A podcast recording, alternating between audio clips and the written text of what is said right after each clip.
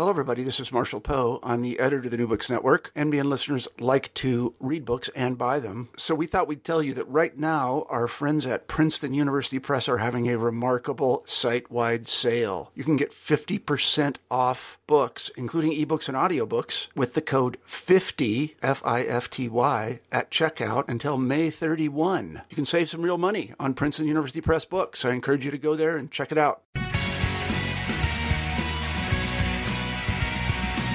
Hello, this is Lily Goren with the New Books Network, the New Books in Political Science podcast. Today is my pleasure to speak with Catherine Zuckert about her new and brilliant book, Machiavelli's Politics. This text, published by the University of Chicago Press, goes through all of Machiavelli's works, work by work, delving deeply and thoroughly through works in political philosophy and his literary work as well. Zuckert's book explores Machiavelli as a political theorist and as a teacher while also examining many of the texts and scholars who have analyzed and assessed Machiavelli since the works themselves were written. I recommend this book not only for the substance of the analysis and the integration of many scholars who have also considered Machiavelli's work, but also because, with thousands of footnotes, this is an extremely clear and understandable discussion of the importance and complexity of Niccolo Machiavelli. I learned so much about how to think about Machiavelli from reading this book, and I will let Catherine explain how she came to approach Machiavelli and many of his critics and commentators from the myriad dimensions that she did. But first, I will invite Catherine Zuckert to tell us a little about herself and how she came to this particular project, especially given your extensive research stream in classical Platonic work. Catherine, please tell us a little bit about yourself. Uh, well, first, thank you, Lily, um, for the praise and endorsement, um, and also for the opportunity to do this um, interview podcast. Um, just to identify myself, um, this summer I retired from teaching full time in the political science department at the University of Notre Dame, although I'm still editing a journal there called the Review of Politics. And like all my other books, Machiavelli came, sorry, Machiavelli's Politics came out of my teaching, but it took some time. Um, my husband and I moved to Notre Dame from Carleton College in 1998. So, um, like you, Lily, I think, um, at Carleton, we both taught the Prince in an Introduction to Political Philosophy course that was required of all poli sci majors um, we team taught the course, and so in alternate years, um, he teach the Prince and I teach Plato. And those years, I also taught Mandragola um, or Clizia, one of Machiavelli's comedies. And the reason I taught the comedies was I thought it was fun to challenge students to see the connections as well as the differences between Machiavelli's apparently very hard-boiled political teaching in The Prince and his hilarious, if definitely off-color, depictions of domestic life in Florence. Um, over the years, I began to develop the reading of the Prince as pointing towards something like the checks and balances of the United States Constitution. But when we moved to Notre Dame, um, that went on hold while I completed my book on Plato's philosophers. Indeed, I returned to studying Machiavelli um, basically by a kind of accident. Um, after I finished drafting um, the book on Plato, I was looking around for a new project. And we admitted a graduate student who had written an excellent senior thesis on Machiavelli's exhortation to penitence. I urged her to transform that thesis into a master's paper and to help her set the exhortation in the context of Machiavelli's major prose works. I offered to teach a graduate seminar on Machiavelli's political thought. Once back studying Machiavelli, I was hooked. I will admit it did not seem to me, nor has it seemed to many other people, because your question about how do you get from Plato to Machiavelli is not first, um, a natural sequence. It was only as I was completing the book um, that it became clear to me that in Machiavelli I was looking at the major alternative to Platonic philosophy. Um, as you know, in the Platonic dialogues, it's clear that the best form of human existence is philosophy. In Machiavelli's works, it's just as clear that politics is the most important activity we humans can engage in. And it's most important because all other human achievements depend upon the existence of a political order. And political orders do not arise spontaneously by nature. They have to be founded and maintained or refounded by human beings who understand what is needed. So, politics or philosophy, which is most important? That I think is the central question. And and that's also what I, I found to be really interesting in your work. Um, is this distinction between a political philosopher and a political theorist, um, and why it is important to consider what Machiavelli himself is and why. You kind of led us into that a little bit.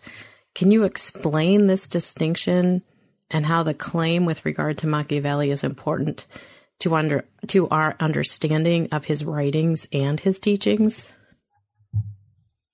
I yes, I well, I hope so. um, I should begin by um, admitting that by far the vast majority of commentators consider Machiavelli to be a political theorist or a political thinker. Um, and the reason they do so is pretty obvious. He writes mostly about politics doesn't write about the heavens or logic the way Aristotle did before him, or you know, philosophers like Descartes do afterwards. Um, nevertheless, there are a few commentators, including Leo Strauss and more recently Erica Benner, who have argued that Machiavelli is a philosopher, um, and I agree. They point out that, um, like Socrates, Machiavelli concentrates on the human things but thinking about the human things leads Socrates and Machiavelli to think more broadly about human nature and thus about nature as a whole. To be sure, Machiavelli only hints at what he thinks about the whole. In both the Prince and the Discourses, in the, dedica- in the dedications to which, and only in the dedications to which, he states that he has included everything that he has learned through a long practice and continual reading in worldly things. He does not claim to know anything about the otherworldly, whether that be in the form of Platonic ideas, the God of Scripture, or life after death. But in Book Three of his discourses, he does claim to know that all worldly things have a limit to their life. That means in the world, Machiavelli knows, everything is constantly coming into being and then decaying. There is nothing permanent or eternal. To me, that suggests Machiavelli was surely no believing Christian, although he could have protested that he merely claims not to know, to be an agnostic, and he could have reminded us that he took last rites. So I should probably remind anybody listening that at the time at which Machiavelli wrote, it was not safe to proclaim that one was not an Orthodox Roman Catholic. He had seen the priests of Savonarola burned at the stake in the Plaza of Florence. So that's why there's a lot of controversy about Machiavelli and Christianity. But whatever his worldly wisdom means about Machiavelli's Christian belief or doubts, it certainly means that Machiavelli was not a philosopher of the Platonic or Aristotelian kind who contemplates the eternal truths. A couple of other scholars, Alison Wisdom and Paul Rahe by name, have argued that Machiavelli had an Epicurean view of the cosmos. I think that's basically true. But unlike Epicurus, Machiavelli does not try to convince his readers not to fear the gods. I mean, he thinks that religion is too useful a political tool simply to give it up. Nor does he, in quotes, retire into his garden and try to maximize his pleasure by minimizing his pain. Um, on the contrary, very much unlike Epicurus, Machiavelli attempts to show his readers how more honest and accurate observations of human nature can become the basis of a political order that will improve the lives of all. You know, he wants to jump into the fray. Gives political advice to his contemporaries, and that advice, to be good, um, has to be good if his writings are to be credible. However, and I could say more about this, Machiavelli doubted that his contemporaries would take his advice, so he writes for future generations as well. His advice and thought is not, therefore, limited to his political context because he makes his recommendations on the basis of his knowledge not merely of human nature, but nature as a whole. I think he's a philosopher because he's primarily concerned about politics. He is a political philosopher. But, and I've argued this more in an article I'm publishing in Perspectives on Political Science, he is a political philosopher of a different kind than Socrates or Plato or Aristotle or Cicero. He doesn't try to teach his readers how to live best or to achieve happiness. Instead, he merely tries to show them how they can order their affairs so as to secure their lives and property, as well as, in the best case, their liberty. He leaves people free to decide which particular goods they will seek to produce and enjoy. Um, so yes, I think what um, what's involved in whether he's a political thinker or a political philosopher ultimately is how you read his works. I mean, are they basically historical, or does he have something to say that applied not only in his times but also in ours? And that's, I mean, that was part of the questions that my students were asking me as I was teaching the Prince this semester and reading your book um, and thinking about, you know, your argument that I find really captivating with regard to sort of what he is doing as a philosopher. Um, and the and the distinction we had just finished reading the Republic from particularly Plato and Socrates. So you position your analysis that you sort of start the book um, within three distinct approaches to Machiavelli. Can you explain the various approaches, which to some degree you've sort of touched on as already, um, and how you position your own analysis of Machiavelli's work and his teaching? Well, I will try. Um, when I turned from teaching Machiavelli to undergraduates, which I continued to do when I come came to Notre Dame, um, and which I think is generally fun.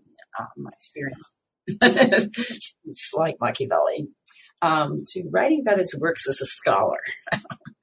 I then confronted the fact um, that, and this is true of Plato too, that there's enormous literature on Machiavelli and that there are very great disagreements among the commentators. So you know, the question is, well, what do we do in the face of that? And so the um, the first observation, which is by no means um, idiosyncratic to me, is that this disagreement um, about Machiavelli, um, particularly about the relation between his two major theoretical works, The Prince and the Discourses, um, arose as soon as manuscript copies of The Prince um, began circulating in rest of Europe, well, first in Florence and then Northern Europe in the early 16th century. And this disagreement has really persisted since. So, on the one hand, um, those who read The Prince, and those are by far the most numerous, see Machiavelli, if not as a Machiavellian, um, or a teacher of evil and tyrants, as a hard nosed realist who's concerned about power politics. But um, there are also those who read the much longer um, discourses on the first 10 books of Titus Livy's History of Rome. I'm not a title I would recommend anybody. Um, but at any rate, those who read his longer books think that Machiavelli is a Republican. Um, I agree with most scholars today who think that Machiavelli was a Republican.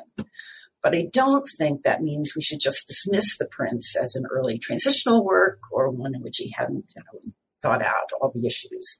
Um, on the contrary, I argue the moral revolution Machiavelli announces in the middle of The Prince um, lays the foundation for the new, more democratic form of republic he gradually proposes in his discourses. And that I think one could say is the central argument of my book. But having said that, there's this um, agreement about this problem of the relation between the prince and the discourses. Um, there are nevertheless different ways of reading both the prince and the discourses. And in reviewing the literature, I thought I could find three basic, basic approaches. So the first is the historical approach. Um, scholars such as David Wootton and William Connell read Machiavelli primarily, if not entirely in terms of his immediate context. the political circumstances in which he found himself, the individuals to whom he wrote, and the practical advice he offers to them. Um, since Machiavelli dedicates his prose works to specific individuals and sets his two comedies in Florence at his time, it seemed to me difficult to say that readers shouldn't pay attention to the historical context. The problem is that Machiavelli also happens to write about much more than his immediate circumstances. He writes about historical and intellectual events in Asia and Greece, um, for example, as well as in other European nations. More important, perhaps, Machiavelli gives clear indications that he does not think the individuals to whom he addresses his works are going to understand them. Um, and that's one of the reasons a second group of scholars um, include Erica Benner and Steve Fallon, my colleague at Notre Dame, um, emphasize that Machiavelli writes ironically. Um, that's to say, he dissimulates. By presenting himself regularly as someone seeking employment from his social, economic, and political superiors in quotation marks, he describes himself and his aims as less than they are.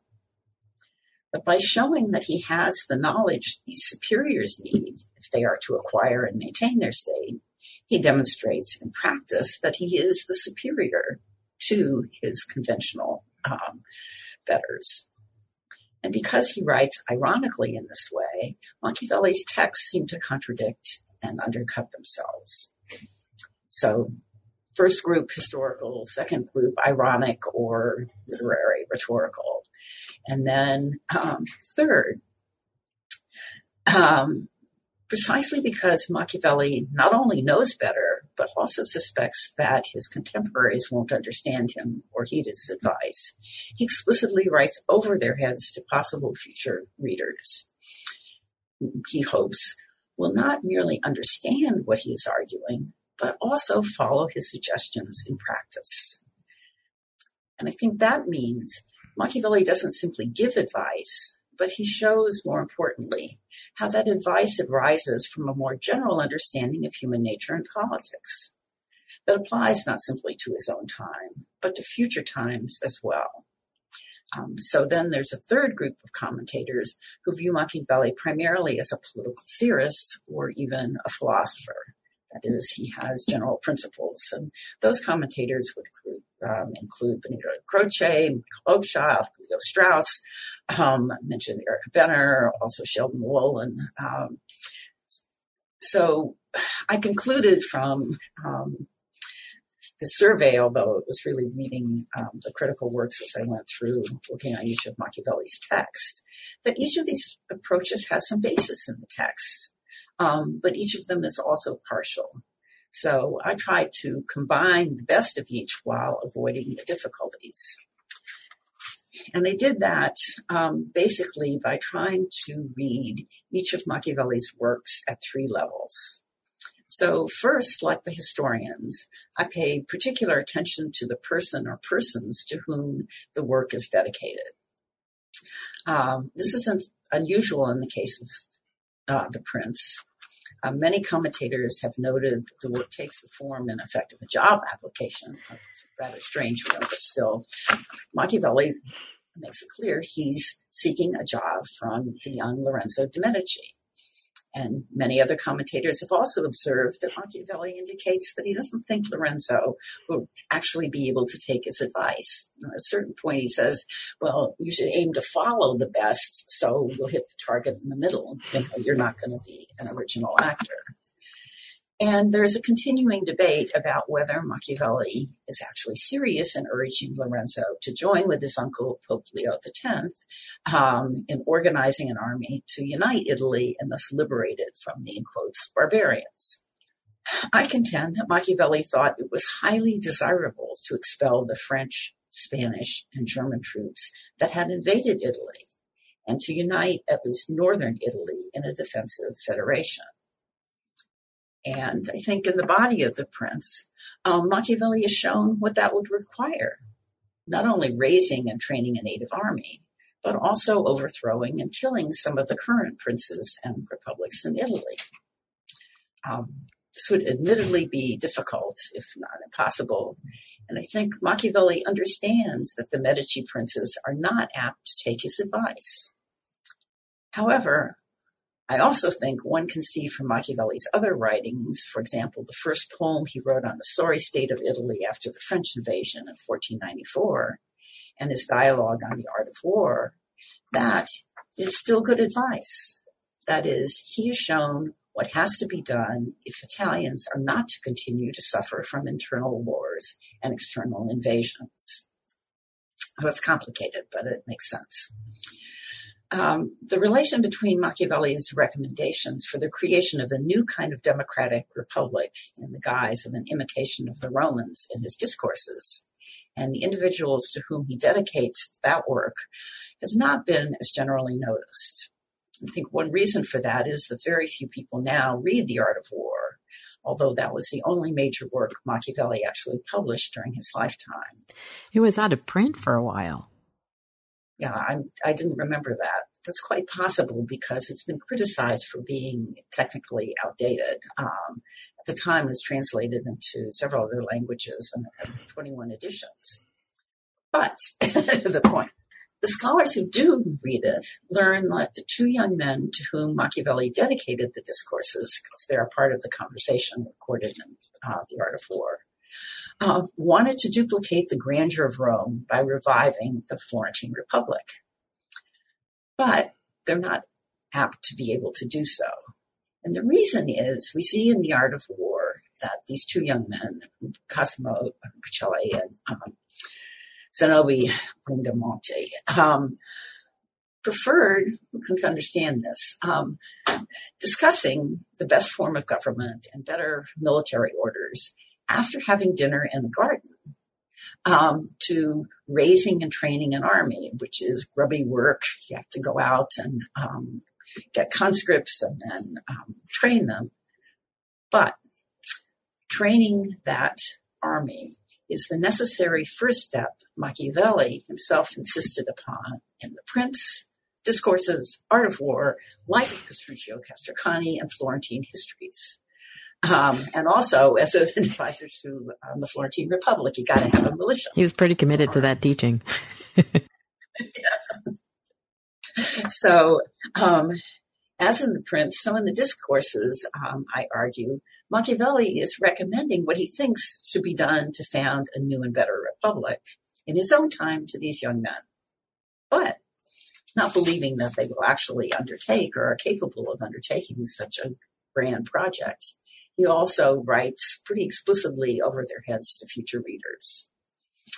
He modestly or ironically claims to have discovered new modes and orders, but to be merely showing others with more, in quotes, virtue um, or opportunity, the way in which they can take his project to its conclusion and they can get the credit for it. He will at most have been an advisor. And I think much of his analysis was taken over later, although also adapted by Montesquieu, and from Montesquieu by the framers of the United States Constitution. Um, so, just to summarize, I see these three uh, the same levels of writing: one to the immediate audience or addressee, two, the ironical presentation of himself, and three, the broader teaching or argument um, in his dialogue, plays, fictional biography, and histories, as well as its major theoretical works. And and I mean that's that leads me into my next question because you've already mentioned the art of war, you mentioned the Florentine histories, and also the fact that you've taught some of the plays.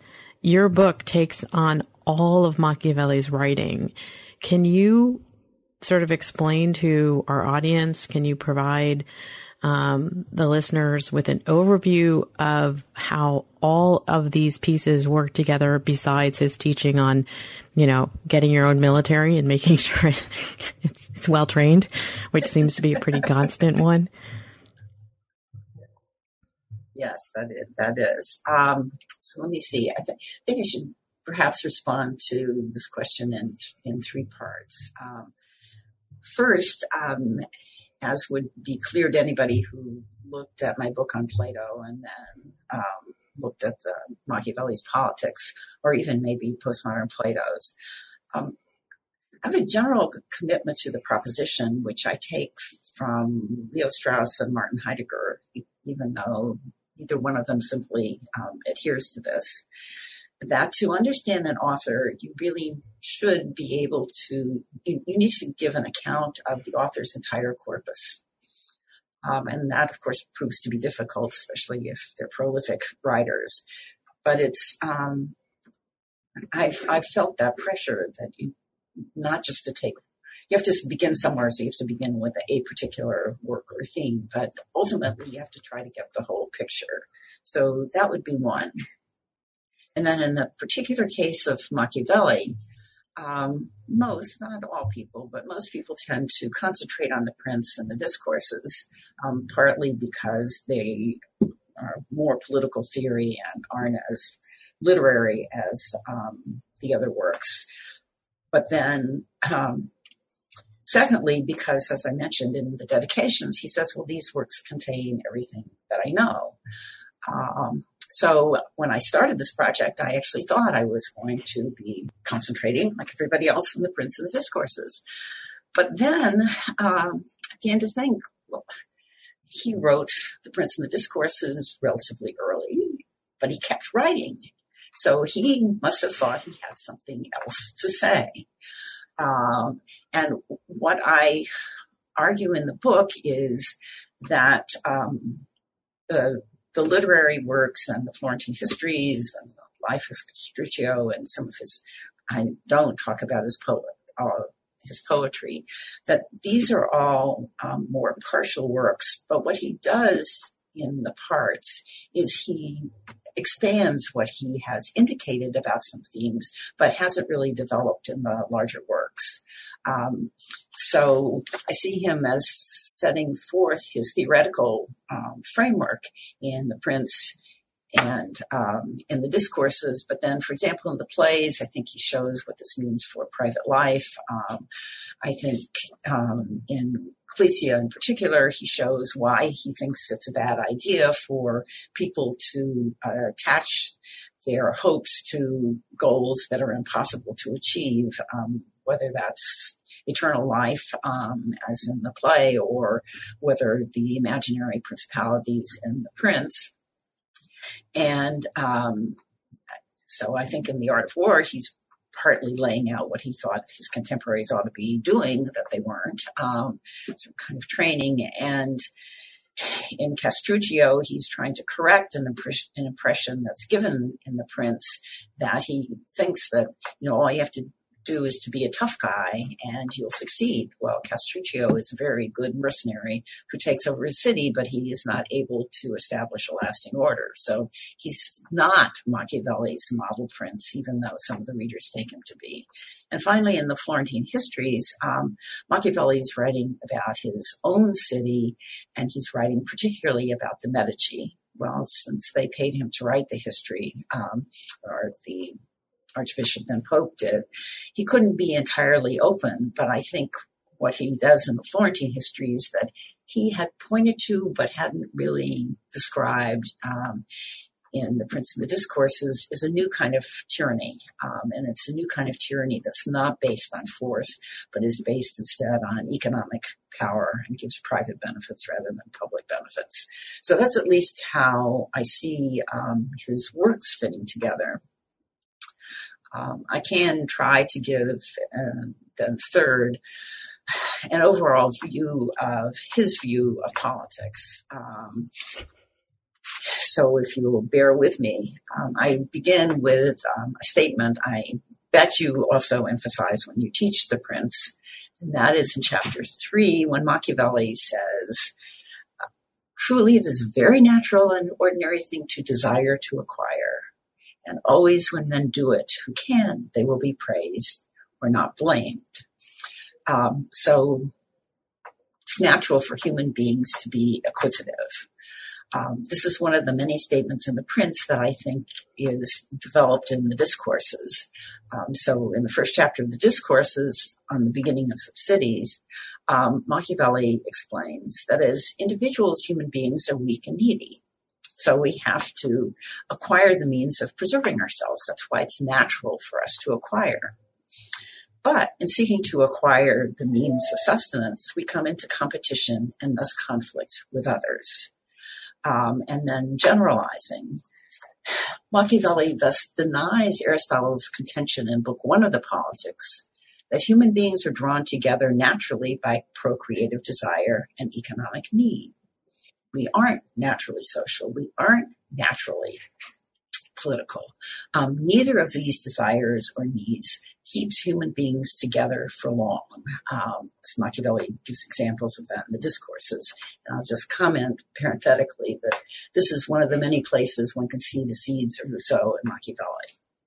But at any rate, what Machiavelli sees is that instead of naturally coming together to form families, tribes, and then political communities, the way Aristotle argues that we do, he observes that left to act on our natural impulses, we come into conflict and competition.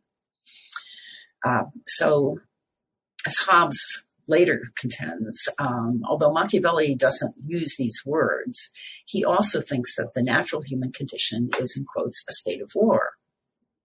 So human beings form political associations, according to Machiavelli, not because we're naturally attracted to one another, but in order to protect ourselves from others. So political associations are fundamentally defensive.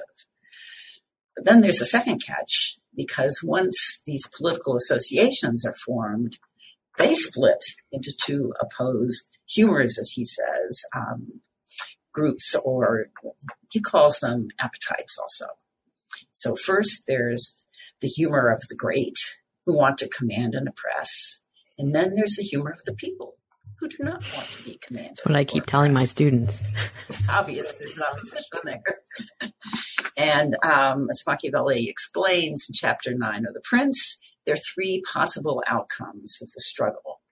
So, first, if the great win, they will establish a principality. Second, if the people win, the result will be anarchy or license because they don't want to be ruled, be returned to the state of nature. Or three, as he explains only in the discourses, because in the Prince he's writing to princes, if a people establishes a set of laws that allows each of the humors to check the excesses of the others, the result will be liberty. Um, I would point out that, according to Machiavelli, neither of the two humors desires liberty. One wants to control, and the other wants not to be ruled. So, unlike later social contract theorists, Machiavelli doesn't claim that human beings are by nature free or that we desire freedom above all.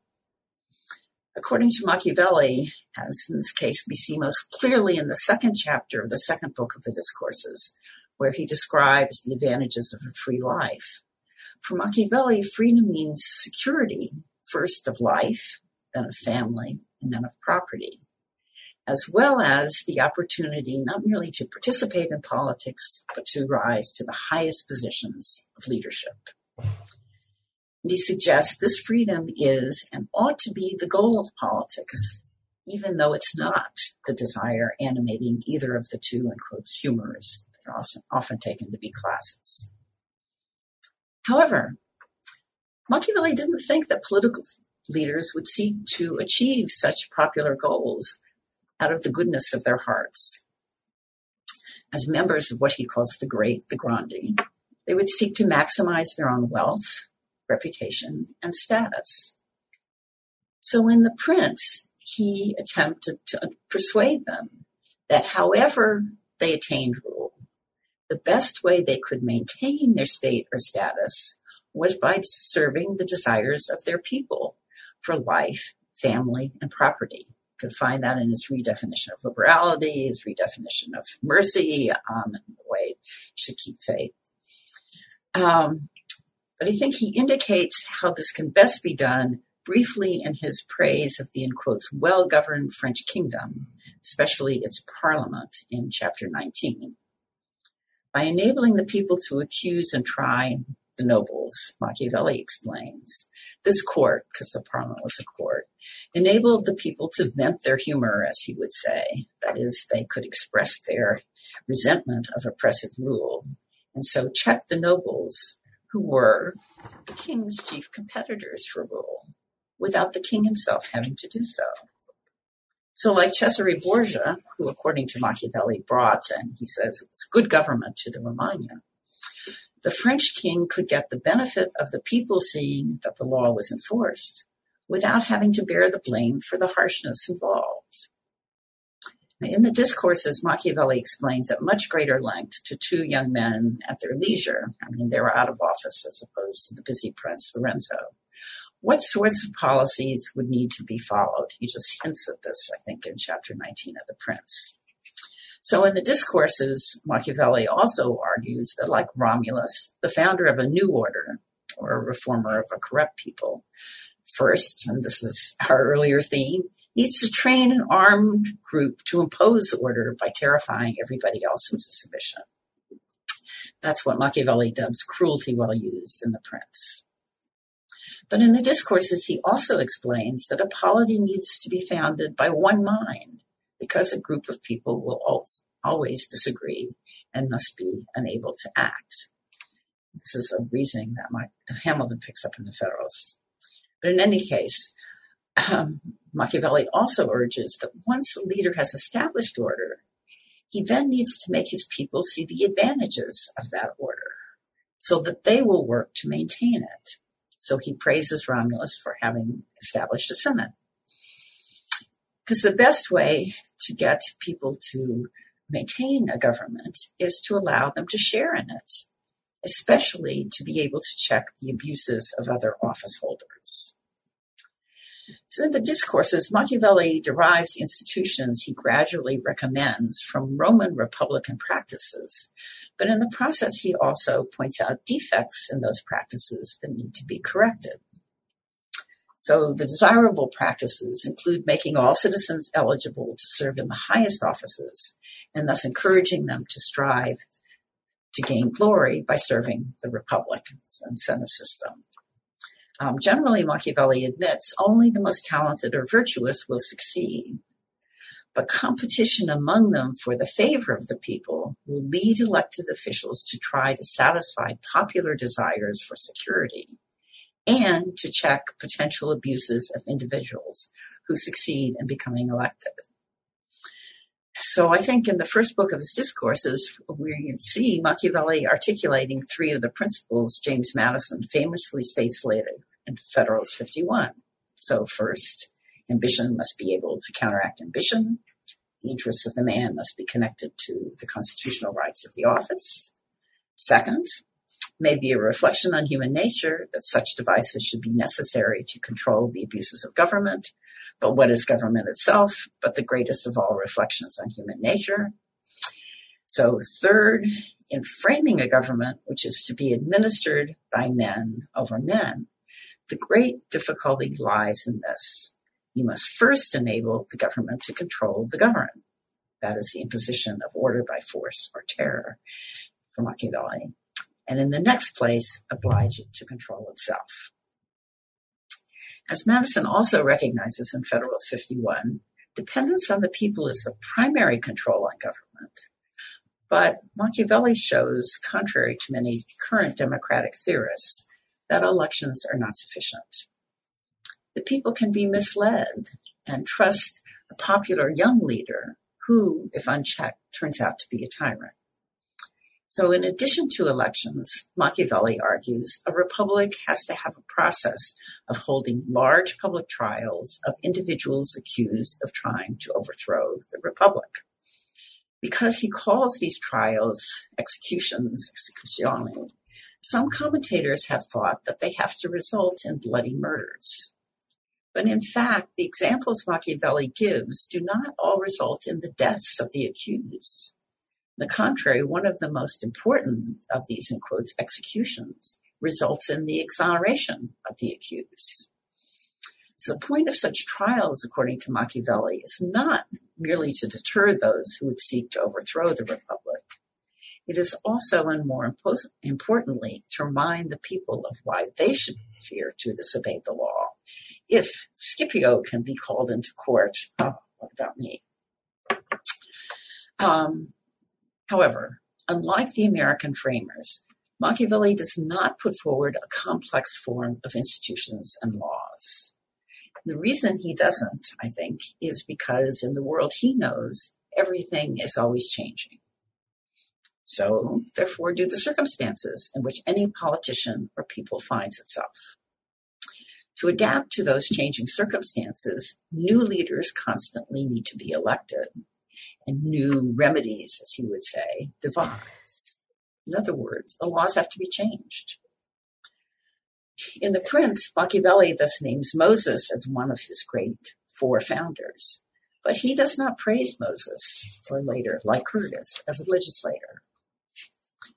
In the discourses, he acknowledges that previous political commentators had thought that Sparta was an exemplary regime because, according to its founding story, its institutions and laws had all been established at once by a single man. It's a single mind.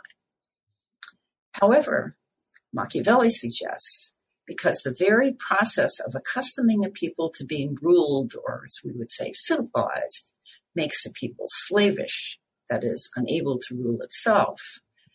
The Roman model of constantly adjusting its laws and constitution, Machiavelli thinks, is better than trying to keep one set of laws unchanged. the one set of laws is rigid in changing circumstances. To attain the consent of all to necessary changes, Machiavelli suggests, it's desirable to minimize the appearance of change as Brutus, the founder of the Roman Republic, at least as traditionally considered, did when he retained the old titles for new offices. And Machiavelli also suggests it's desirable to proceed incrementally, as Fabius Rullianus did, when he in effect gerrymandered the men who had newly come into Rome into a few tribes, so they couldn't affect the election of the top offices. But Machiavelli suggests and he's pretty adamant about this, direct attempts to preserve or reinstate the morals of a people, like the Roman censorship, don't work. Laws and institutions can't successfully, successfully, sorry, repress the passions that continue to move human beings. At most, laws and institutions can channel those passions so as to have less destructive results. So, in all his prose, or so I argue, Machiavelli seeks to show his readers how and why such institutions and laws need to be designed and maintained. He thus writes primarily and explicitly to politically ambitious young men. He appeals not merely to their desire for security and wealth, since they tend to have both already, but to their desire to earn fame or glory. And I would add, in appealing to this desire for glory, he distinguishes himself again from later contract theorists. However, Machiavelli also subtly reminds his readers that if there is nothing eternal, there is also no such thing as immortal glory or eternal fame. Those goals are as illusory as the, in quotes, imaginary principalities and republics that had been proposed by his predecessors. Machiavelli himself was willing, therefore, to present himself as a poor, ordinary job seeker with a family he needed to support and a city he wished to serve so that it would protect him. Although he does not hide himself the way Plato did in his dialogues, but puts himself front and forward as author of his works, the way Nietzsche did, Machiavelli does not brag about his brilliance the way Nietzsche does. Machiavelli claims to have discovered new modes and orders that will benefit everyone, but he leaves others to execute his ideas and thus to get most of the credit for them. So that's my attempt to summarize in brief. Which is very impressive, in fact. Um, and and I have a question that follows that because you just made this reference to the way that Nietzsche created his work and comparison also with regard to Socrates, who doesn't write his work, leaves it to others to track him down. But he's, of course, a teacher. Um, and as I was writing the questions, I kept writing as I often talk about Machiavelli, not as an author so much, but as a teacher. And we talk about Machiavelli's teaching. And you've been talking about him as a teacher. And I think this is an important an important assessment um, in your work with regard to who he is. Um, that he seems much more like a teacher in his instructing of those to whom, as you say, he dedicates the work itself or those who will come later. Um, and so I, I wonder why it is this way with Machiavelli and not so much with those who might follow him like Hobbes or Locke, um, or even, even Nietzsche. Um, and, and also distinguishes him from those who came before who were actually teaching, um, like Aristotle or Socrates. Um, good. I, so I think that um, your question points to the peculiar, uh, um, say, distinctive character of Machiavelli's works. So on the on the one hand, as you just pointed out, um, Machiavelli doesn't seem to be teaching, and, and in fact, I think he pretty clearly is not trying to teach his readers to become better, um, more just, or more moderate um, human beings, the way Plato and Aristotle and Cicero were. So he doesn't have a traditional moral teaching. Um, what he says in chapter 15 of The Prince, as you know, is he's going to present the effectual truth. Um, so Machiavelli wants to have an effect. He doesn't think um, that he will have such an effect if he simply tries to teach human beings to be good, because as he says, um, any human being or any prince who um, tries to be good in all things will only come to his own ruin. So he wants to teach whom? Um, princes, political leaders. I mean, it's principe originally meant for citizen, so it's kind of generic. Um, it doesn't mean just the son of a king. Uh, he wants to teach the politically ambitious to be able not to be good. I mean, and if you stop and think about um, that statement, who needs to learn to be able not to be good? Not Cesare Borgia, not Oliverotto, um, not Romulus. I mean, not any of the tough guys that Machiavelli talks about in The Prince. I mean, the uh, the person who would need to learn to be able not to be good would be somebody who was basically good or wanted to be. And so, what Machiavelli is trying to teach such potentially well, um, well, potentially well-intentioned um, political leaders is what they need to do on the one hand to realize their own ambitions and on the other hand to do that by serving their people's deepest desires. And those desires, Machiavelli repeats again first to be secure in their lives. Second, have their families left alone.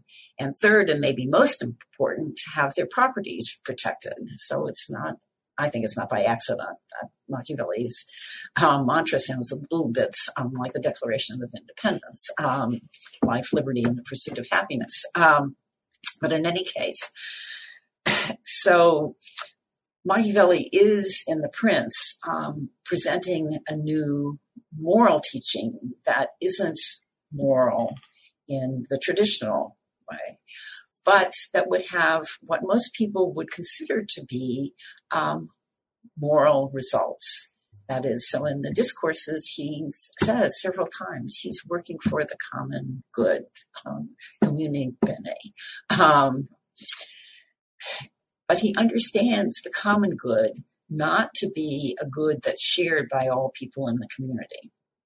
Instead, what the common good is a way of the grandi, the one humor or members thereof, realizing their ambition to the extent to which that's possible without their oppressing the people. And so um, realizing the desire of the people to the extent that's possible. So if you get a system of checks and balances, what you have is something that's like an aggregate common good. The grandi get as much as they can reasonably, and the people get what they want. Um, and what I think the real decisive change that Machiavelli makes um, in the history of political philosophy is this turn, and so this is in the Prince, from attempts to educate a ruling class, which is, I think, what you see clearly in Plato's Republic, Aristotle's Politics, um, Cicero's um, De Officiis.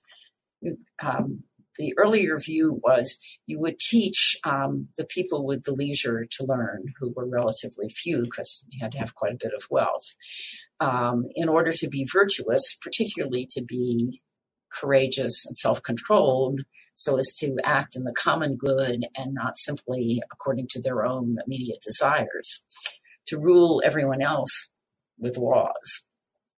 So Machiavelli says, no, that doesn't work.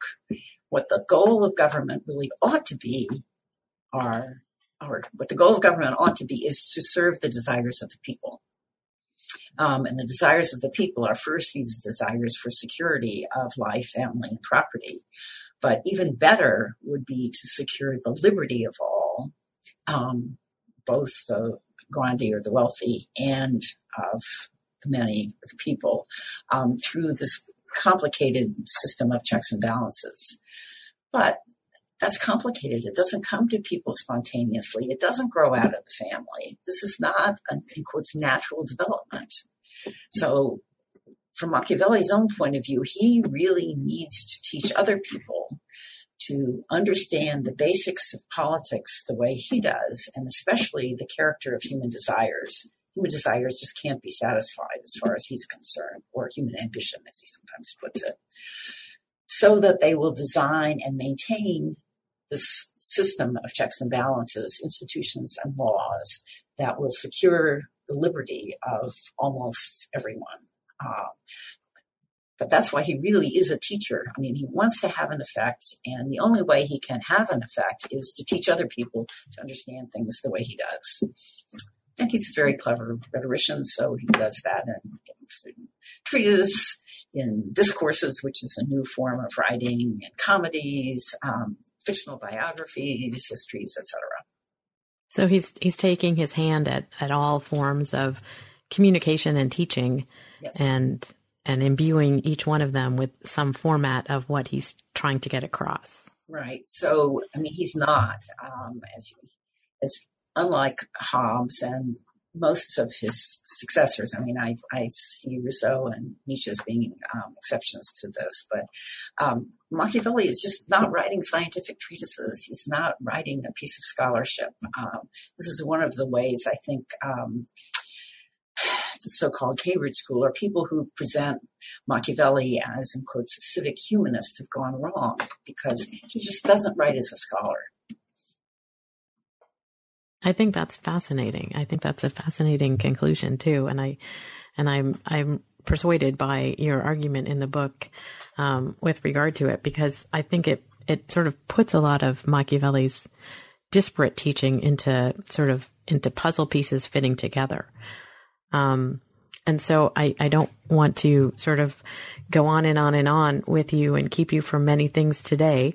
Um, but I had one more question about your work and your analysis of Machiavelli's teaching, and that's his teaching on fortune, uh-huh. um, which is always sort of problematic in in going over it with my students in the Prince because it's so abusive. Um, yes. and and again you know you sort of you sort of are are pulling out this this um per, sort of perpetual flux of human existence and Machiavelli's acceptance of that fluidity. And yet this this sort of aggressive teaching that one can control fortune particularly in the prince.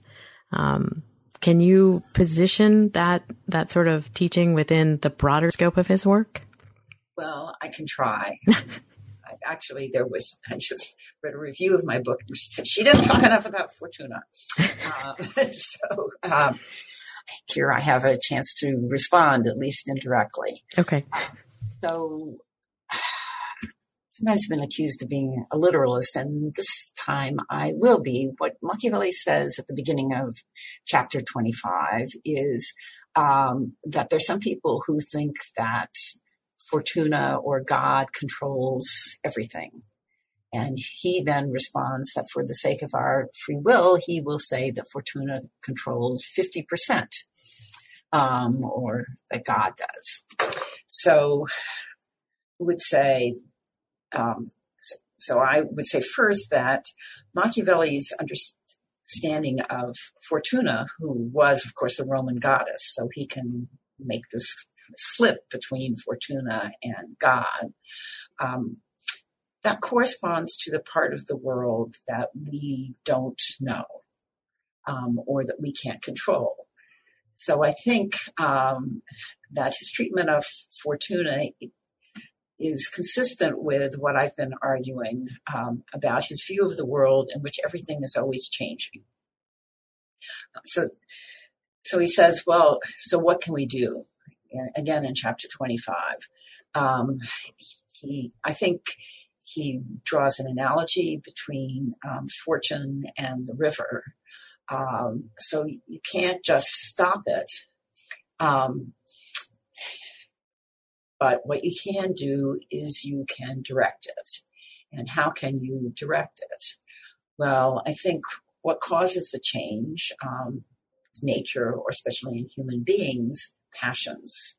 So what you can't entirely repress in human beings ever are their passions. And therefore, there's always the potential conflict in all human affairs.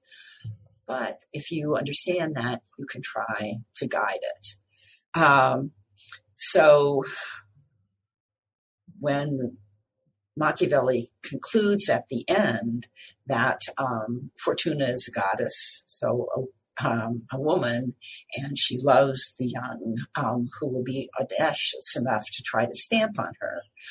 Um, I think, in the first place, um, Machiavelli is using very shocking language, which he um, often does, um, to suggest that it's possible to impose some order by force on these change in circumstances or fortune.